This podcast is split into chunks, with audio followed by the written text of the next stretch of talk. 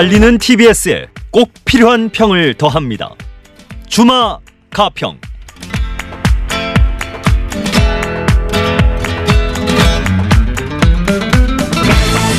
TBS가 더 사랑받고 신뢰받는 매체로 발전하도록 쓴소리를 다하는 시간입니다. 주마 가평. 오늘은 특별히 TBS뿐만 아니라 우리 언론 전체에 숙제를 던져주실 분 모셨습니다. 한국언론정보학회 회장을 역임하셨고 현재 민주언론시민연합 정책위원장도 맡고 계십니다. 성공회대 신문방송학과 김서준 교수 나오셨습니다. 안녕하세요. 예, 안녕하세요.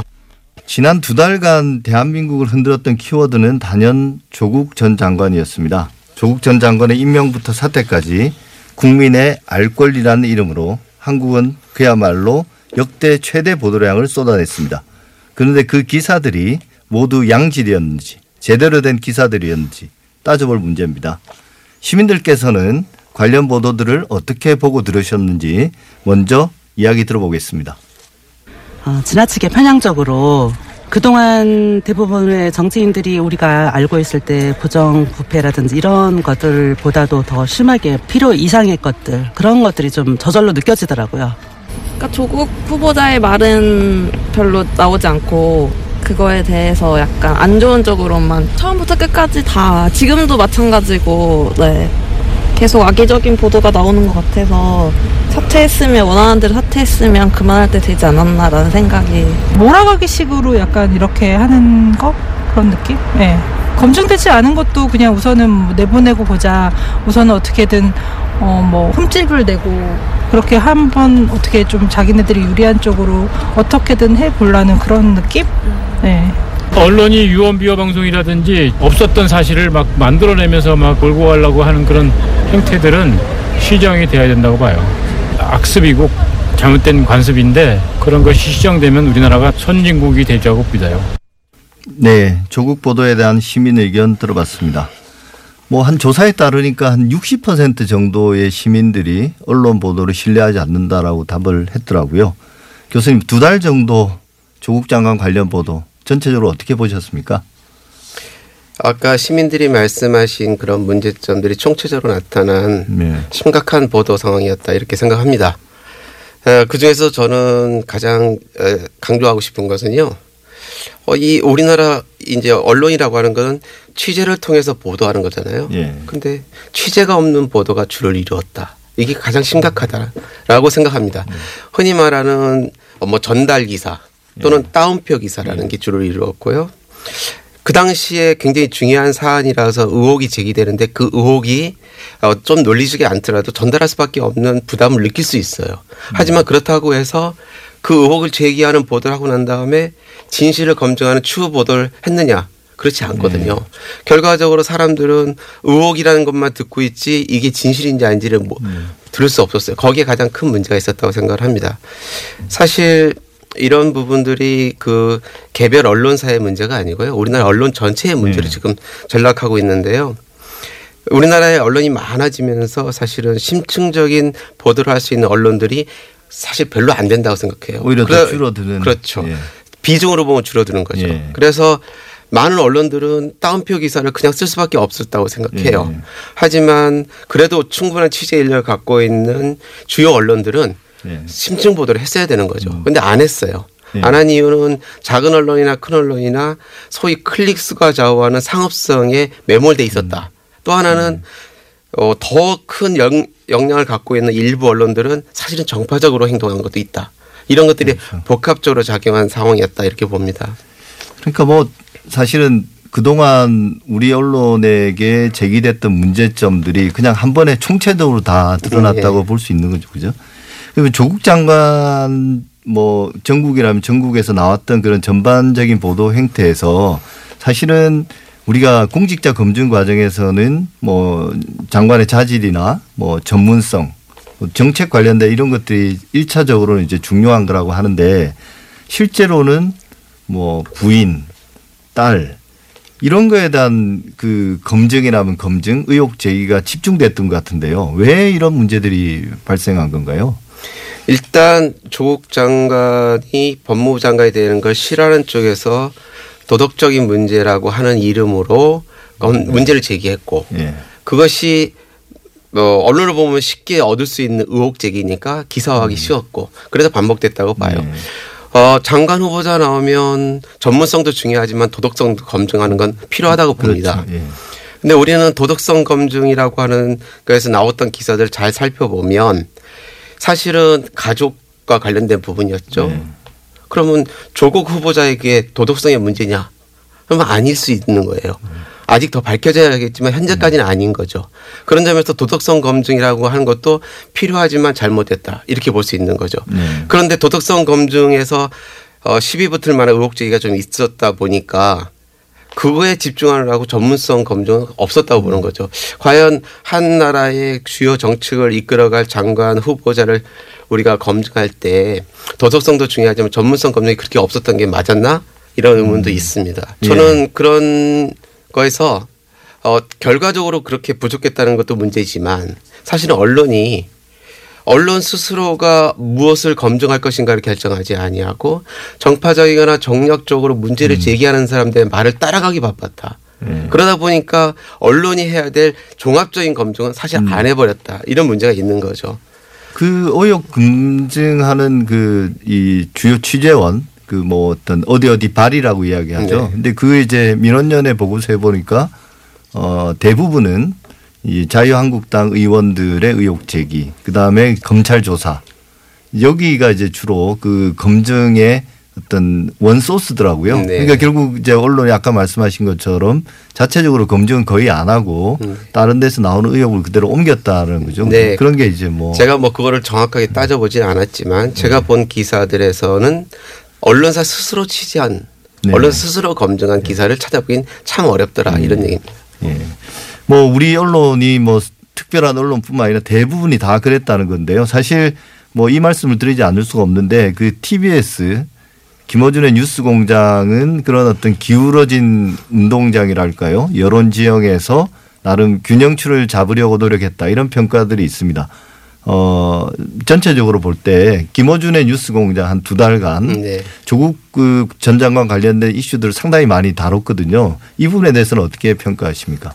우리 사회의 언론이 아까도 얘기한 것처럼 일방적으로 의혹 제기하는 정보원, 취재원들에 따라서 기사를 생산하다 보니까 예. 사실은 한쪽의 보도 경향이 매몰된 측면이 있었죠. 예. 그러다 보니까 실제로 우리가 들어야 될 중요한 정보들을 못 듣는 부분도 있었고 진실에 접근하기 위해서 예.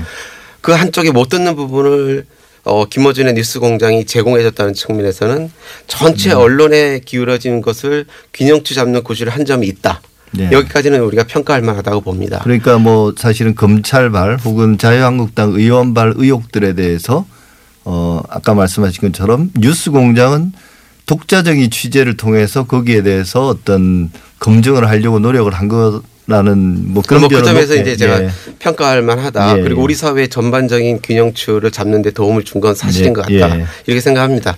하지만 조금 아쉬운 점이 없는 건 아닌데요. 예. 어, 저는 이렇게 생각합니다. 결론부터 먼저 얘기하면 어, 우리가 어떤 진실에 접근하는 과정에서 더 진실에 접근하는 전실에 가- 진실에 가까운 정보가 있다 할지라도 그것만을 들어가지고 진실에 가기는 어렵다고 봐요.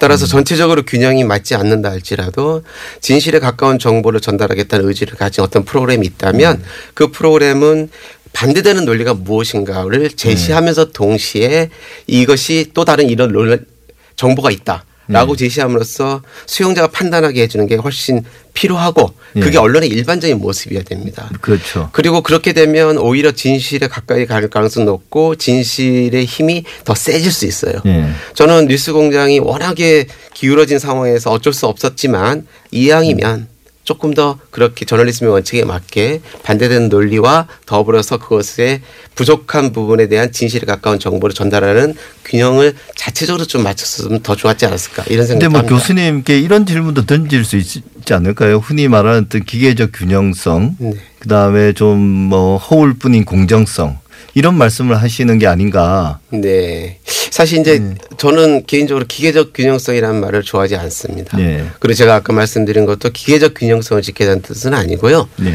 우리가 이제 한쪽에 진실에 가까운 정보라고 전제한다 할지라도 그 정보를 들을 때 반대쪽에 있는 사람들은 나름대로 자기 논리성을 갖는 주장을 하는 거거든요. 네. 그러니까 결론만 이걸 들어가지고는 상대방하고 얘기할 때 논리적 힘이 안 생겨요. 네. 그러니까 상대방이 뭐라고 주장했는가를 안 상태에서 그 상태에서 내가 아니, 또는 어느 한 진실에 더 가까운 정보라는 걸 전달 받았을 때 내가 상대와 상대의 주장에 상대 주장을 이겨낼 수 있는 나름대로 논리적 설득력을 더 가질 수 있다는 거죠. 그리고 그게 언론이 지향해야 될 것이라는 거죠. 예. 물론 그런데 그런 상황이 되면 사람들은 그것까지 듣는 거 짜증나잖아요. 그렇잖아요. 다른 언론에서 엄청나게 들었는데 그러나 그걸 감수하고라도 더 진실에 가깝게 가고 진실이 왜 중요한가를 다른 반대된 논리를 같이 비교하면서 해주는 언론을 자꾸만 경험해서 예. 우리가 진짜 언론이 뭔가를 경험하는 것이 사회적으로 확산되는 게 장기적으로 굉장히 중요하다고 생각합니다. 진리는 거짓 과 함께 있을 때 더 빛난다. 아, 예. 그게 이제 뭐 예전에 존 스튜어트 100% 밀이 동의합니다. 했던 예. 예. 하나의 주장에는 반대되는 주장이 있을 수 있으니 그것이 도대체 무슨 논리인가는 최소한 알고 다른 주장을 접하는 게 필요하다 이런 생각이 뭐 유시민 노무현 재단 이사장 말씀 안 할 수가 없는데요. 어 사실 뉴스 공장이 어 조국 전 장관 을뭐 일종의 뭐 방어했다면 방어했다고 할 수 있는데요. 유시민 이사장도 거기에 적극적으로 뛰어들었거든요. 그리고 최근에 또 이제 알릴레오 프로그램을 통해 가지고 KBS와 대립각을 세워왔거든요. 어 지금 교수님은 언론학자이기도 하시지만 KBS 이사도 역임을 하셨잖아요. 네. 이런 KBS의 김경록 보도 관련해서 어떤 생각을 하셨습니까? 언론이 인터뷰를 했을 때 인터뷰한 내용을 다 담을 수는 없어요 사실은. 예. 그래서 어떤 부분을 취사 선택할 수밖에 없는데 취사 선택하는 거에 대해서 또 다른 의견을 가질 수도 있어요. 하지만 그 인터뷰의 내용을 취사 선택했을 때 사람들이 그 인터뷰는 어떤 취지로 얘기했는가를 이해하는 것까지는 도와줘야 돼요. 음. 근데 인터뷰가 인터뷰에 응하면서 얘기하려던 취지 자체와 반대되는 부분을 취사 선택하는 거는 그건 언론으로서 언론 윤리에 이관되는 거라고 봐요. KBS는 KBS가 보는 조국 사태에 대한 자신들의 진실이 무언가에 대한 관점이 있을 수 있겠지만 네.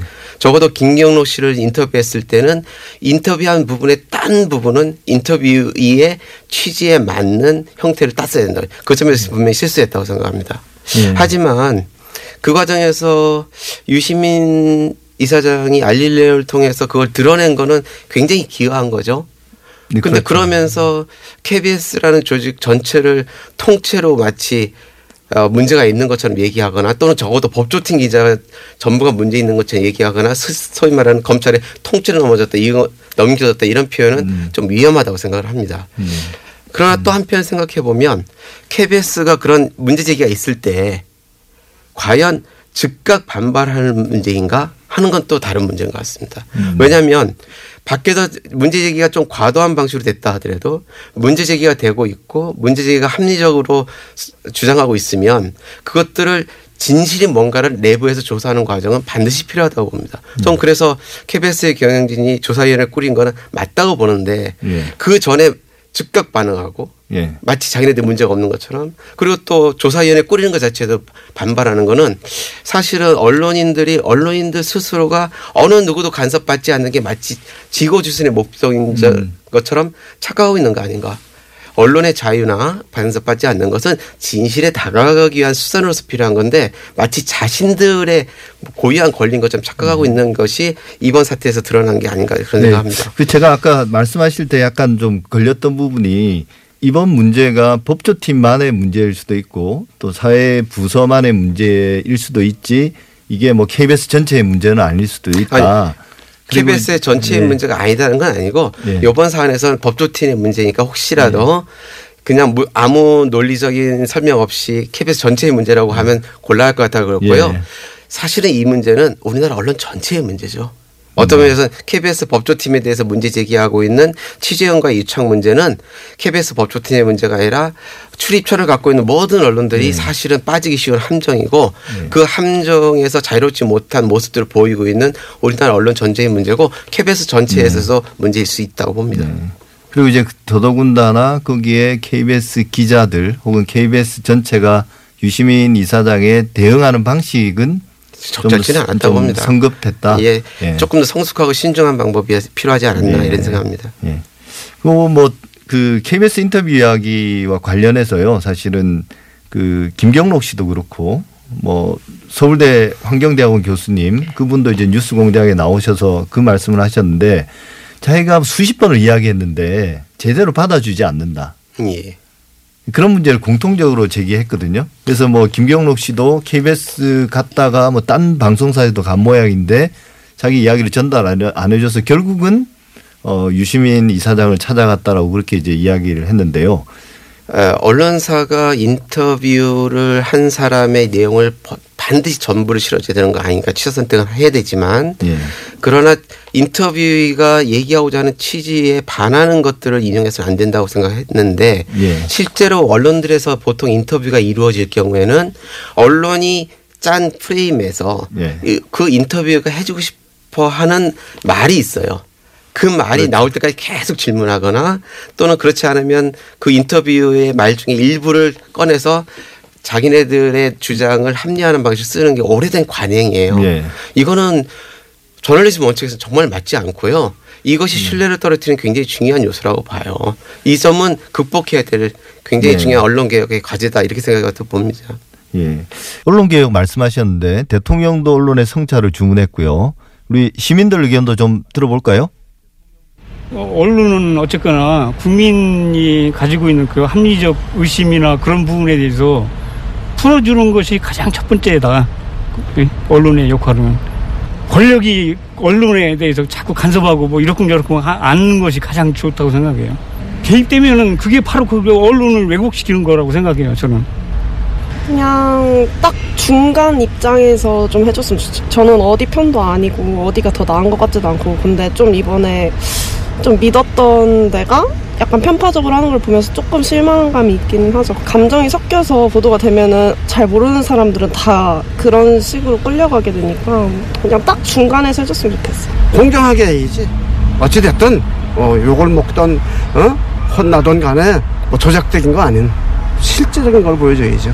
서로 경쟁해서 누가 더 빨리 보도하고 약간 그런 거에 너무 치우쳐서 관점 자체를 새로운 걸 못 가져온 건 아닌가 이런 생각이 들어서 그런 쪽으로 좀 개혁이 돼야 된다 생각하고 이분법적인 사고가 아니라 조금 더 다양한 관점에서 같이 공유하고 토론하고 그런 장이 마련되어야 된다고 생각을 합니다. 그런 걸 언론이 좀 주도를 해줘야 시민들도 조금 더 약간 성장할 수 있지 않을까 생각합니다.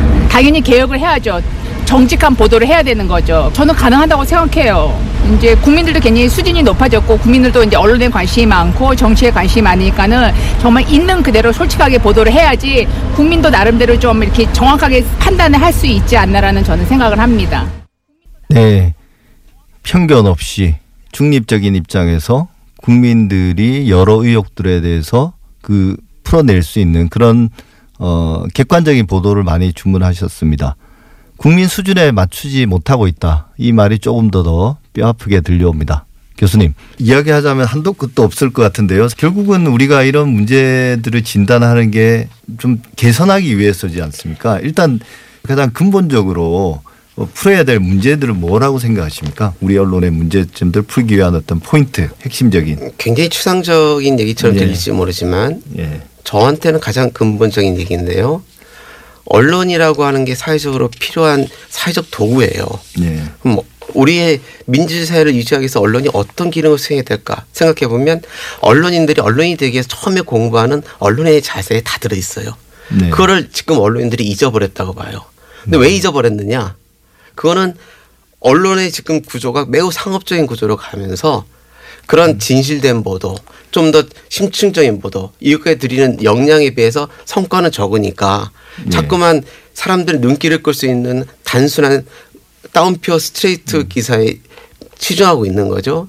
네, 그런 것들을 극복하는 것이 굉장히 필요하다고 생각을 합니다. 그러기 위해서 언론인들의 반성이 필요하지만 예. 사실은 언론인들이 언론사가 그런 식으로 살 수밖에 없는 현실에서 보면 적어도 주요한 언론들에게는 그들이 올바른 언론 행위를 하면서 살 수 있는 재원 구조가 사실 해결될 필요가 있다고 봐요. 그거에 대한 사회적 고민이 필요하다고 봅니다. 예. 이 언론 개혁 문제는 사실은 언론 학자들의 주장만은 아니고 뭐 촛불 집회에 나왔던 분들 계속 이제 뭐 검찰 개혁 다음에는 곧바로 언론 개혁 문제 또 정치 집회에서도 언론 개혁 문제 뭐 그 뭐 진보 보수를 막론하고 그런 문제들이 계속 나왔던 거거든요. 네, 지금 이런 식으로 가다 보면 언론인들이 이- 지금은 당장 이- 이익이 될지 모르지만 장기적으로 언론이 음. 소멸할 수 있다라는 위기의식을 느끼는 게 필요하고요. 네. 동시에 제도적으로 좋은 언론이 살아남을 수 있는 제도적인 개혁을 어떻게 할 건가에 대한 사회적 논의도 필요하다고 생각합니다. 그리고 마지막으로 하나만 더 붙이면 예. 사실은 수용자들이 좋은 언론을 적극적으로 소비하는 행태가 없으면 음. 좋은 언론이 있어도 그거는 존립할 수 없다는 사실을 수용자들도 깨달을 필요가 있다고 봅니다. 예, 결국 이게 사실은 언론 개혁의 문제는 뭐 시민의 문제가 되고 또, 또 근본적으로는 기자들의 문제로 네. 돌아가는 것 같습니다. 뭐 그 와중에 다양한 어떤 우리 사회 제도 문제라든지 시장 구조 문제 이런 문제들이 있지만 근본적으로는 시민과 기자들이 풀 문제라는 그런 말씀이신 것 같고요. 어, 뭐 마지막으로 이 그 언론 개혁에 대해서도 많이 말씀을 하셨는데 전체적으로 우리 언론보다는 사실은 시민들에게 좀 한 말씀 해 주셨으면 좋겠습니다. 아까 잠깐 얘기했지만 저는 시민들이 예. 어쩌면 우리는 왜곡된 언론 행태를 접하면서 또 다른 일방적인 주장에 매우 길들여져 있지 않을까라는 생각이 들어요. 이뭐 확증 편향이라고 그렇죠. 이야기하는. 예. 그래서 어, 언론이 어떻게 될까 보면은 어, 시민이 언론을 접할 때 조금 불편하더라도 예. 다른 어쪽의 논리와 더불어서 더 진실에 가까운 정보를 저는 언론을 찾아서 들어야 된다고 생각을 해요. 그래서 진실을 보도하는 과정에서 내가 좀 불편해지더라도 진실을 보도하는 언론이 내가 소비함으로써 그 언론이 궁극적으로 살아남을 수 있다. 그게 바- 사회적으로 바람직하다. 이런 인식을 수용자들이 갖고 한쪽의 정보만 흡수하는 게 아니라 조금 다양한 생각을 할 수 있는 언론을 적극적으로 소비하는 소비자 운동도 예. 필요하지 않을까 이런 생각을 합니다. 아 예. 어, 오늘 말씀 감사드립니다. 네, 어, 수고하세요. 예. 지금까지 성공회대 신문방송학과 김서준 교수님과 함께했습니다. 주마가평 두 번째 주제. 조국 장관이 사퇴하던 날 검색창을 뜨겁게 달궜던 뉴스가 하나 더 있습니다. 가수 겸 배우 설리, 그 최진리 씨가 세상을 떠났기 때문입니다. 관련 보도에서 나타난 문제점 짚어보겠습니다. 미디어 오늘 박서영 기자 나와 있습니다. 안녕하세요. 네, 안녕하세요. 미디어 오늘 박서연입니다. 네, 반갑습니다. 이번 주 내내 그 최진리 씨라고 불러야 되죠. 예. 각종 보도들 모니터링을 쭉 하셨다고 들었는데요. 어떻게 보셨습니까? 네, 14일 오후 설리라는 이름으로 활동한 최진리 씨가 숨졌습니다. 예. 이제 미디어를 비평하는 매체로서 미디어 오늘은 이런 일이 있을 때마다 예. 포털을 실시간으로 확인하고 문제가 있는 기사를 캡처하는데요. 예. 이제 실제로 이번에도 소식이 전해지자마자 정말 수많은 언론들이 기사를 쏟아내기 시작했습니다. 사고의 원인을 진단하고 사회적인 문제를 지적하는 좋은 기사들도 있긴 했지만 음. 그것보다는 좀 좋지 않은 기사가 더 많았습니다. 네. 대부분은 주목을 끌기 위해 사건 자체를 과도하게 전달하는 기사가 많아서 안타까웠습니다. 예. 일부 언론들은 좀 경쟁적으로 관련 보도를 쏟아냈고 뭐 온라인 커뮤니티에서는 뭐 설리 씨, 최진리 씨의 자택 앞에 기자들이 진을 치고 있었다. 뭐 그랬다고 하는데 과열 보도 문제가 이번에도 좀 문제가 됐었나요? 과열 보도 문제 문제 됐습니다. 주목도가 높은 이슈였기 때문에 예. 과열 보도로 이어진 것 같은데요. 온라인의 경우에는 그날 화제가 되는 이슈를 무조건 기사로 쓰고 보기 때문에 예. 문제적 기사가 많이 나갔던 것 같습니다. 이제 좀 숨 고르고 천천히 생각할 여유가 없어요 기자들이. 네. 그래서 현장에는 주로 연예 매체들이 많았는데요. 이 사건의 경우 경찰이나 소방당국 등을 통해 확인할 수 있는 기사인데 굳이 현장에까지 갈 필요가 있었나 싶었습니다. 음. 예. 특히 구급차를 찍어서 기사화하고 음. 유족들의 동선을 알리는 보도는 사안의 본질과도 관계가 없고 이게 알 네. 권리랑 상관이 있는 보도인지 잘 모르겠습니다. 예. 언론사에서는 그림을 만들기 원하기 때문에 이런 기사들을 쏟아내는 것 같은데 과거 노회찬 전 의원 이 사망하셨을 때도 이송 장면을 생중계하는 방송사들이 제재를 받기도 했었습니다. 그래서 참 기자들도 자괴감을 느낄 텐데 그 타인의 네. 뭐 유명인이든 유명인이 아니든 그 죽음을 자기들의 어떤 일거리로 삼는다는 게 참 씁쓸하긴 합니다. 예. 근데 이 최진리 씨의 죽음 같은 경우는 악성 댓글이 사실은 문제가 되고 있지 않습니까? 그 죽음과 관련해서 네. 악성 댓글로 인해서 최진리 씨가 결국 죽음에 이르렀다는 그런 분석도 있고 또 그 죽음에 대해서 애도를 표하는 동료 연예인의 뭐 SNS도 또 악, 악플이 달리고 이런 문제들이 많은데요. 이 연예인에게 특별히 악성 댓글이 좀 가혹하게 붙는 이유는 뭔가요? 한국 사회에서는 연예인을 공인이라고 부릅니다. 음. 예. 네. 무리를 빚은 연예인이 스스로를 공인으로서 사과하겠다고 말을 하는데요. 음. 그러나 연예인은 엄밀히 말하면 공적인 일을 하는 고위 공직자가 아니기에 공인이 아닙니다. 네. 연예인에게 지나치게 많은 걸 요구하는 사회적 분위기가 이 같은 악플 문화에 일조했다고 생각합니다. 그러니까 이게 뭐 공개적으로 드러난 활동을 하는 사람이긴 맞지만 공인으로 볼 수는 없다. 네, 맞습니다. 근데 이제 뭐 그들이 워낙 노출이 많이 되니까 네. 또 그게 좀 보기 싫은 면에 대해서는 대중들이 좀 격하게 반응한다. 그 정도로 정리할 수 있을까요? 네. 근데 다수 기사들이 악플 문제에 좀 주목했지만 그 이게 과연 악플러들만의 문제인가?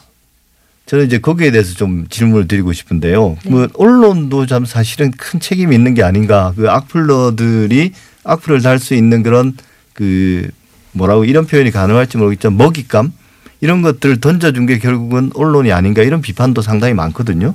맞습니다. 언론만 자성해서는 안 되겠지만 언론이라도 자성하면 조금이라도 나아질 거라고 생각합니다. 언제부턴가 기자들이 연예인 SNS를 기웃거리면서 기사거리를 찾기 시작했습니다.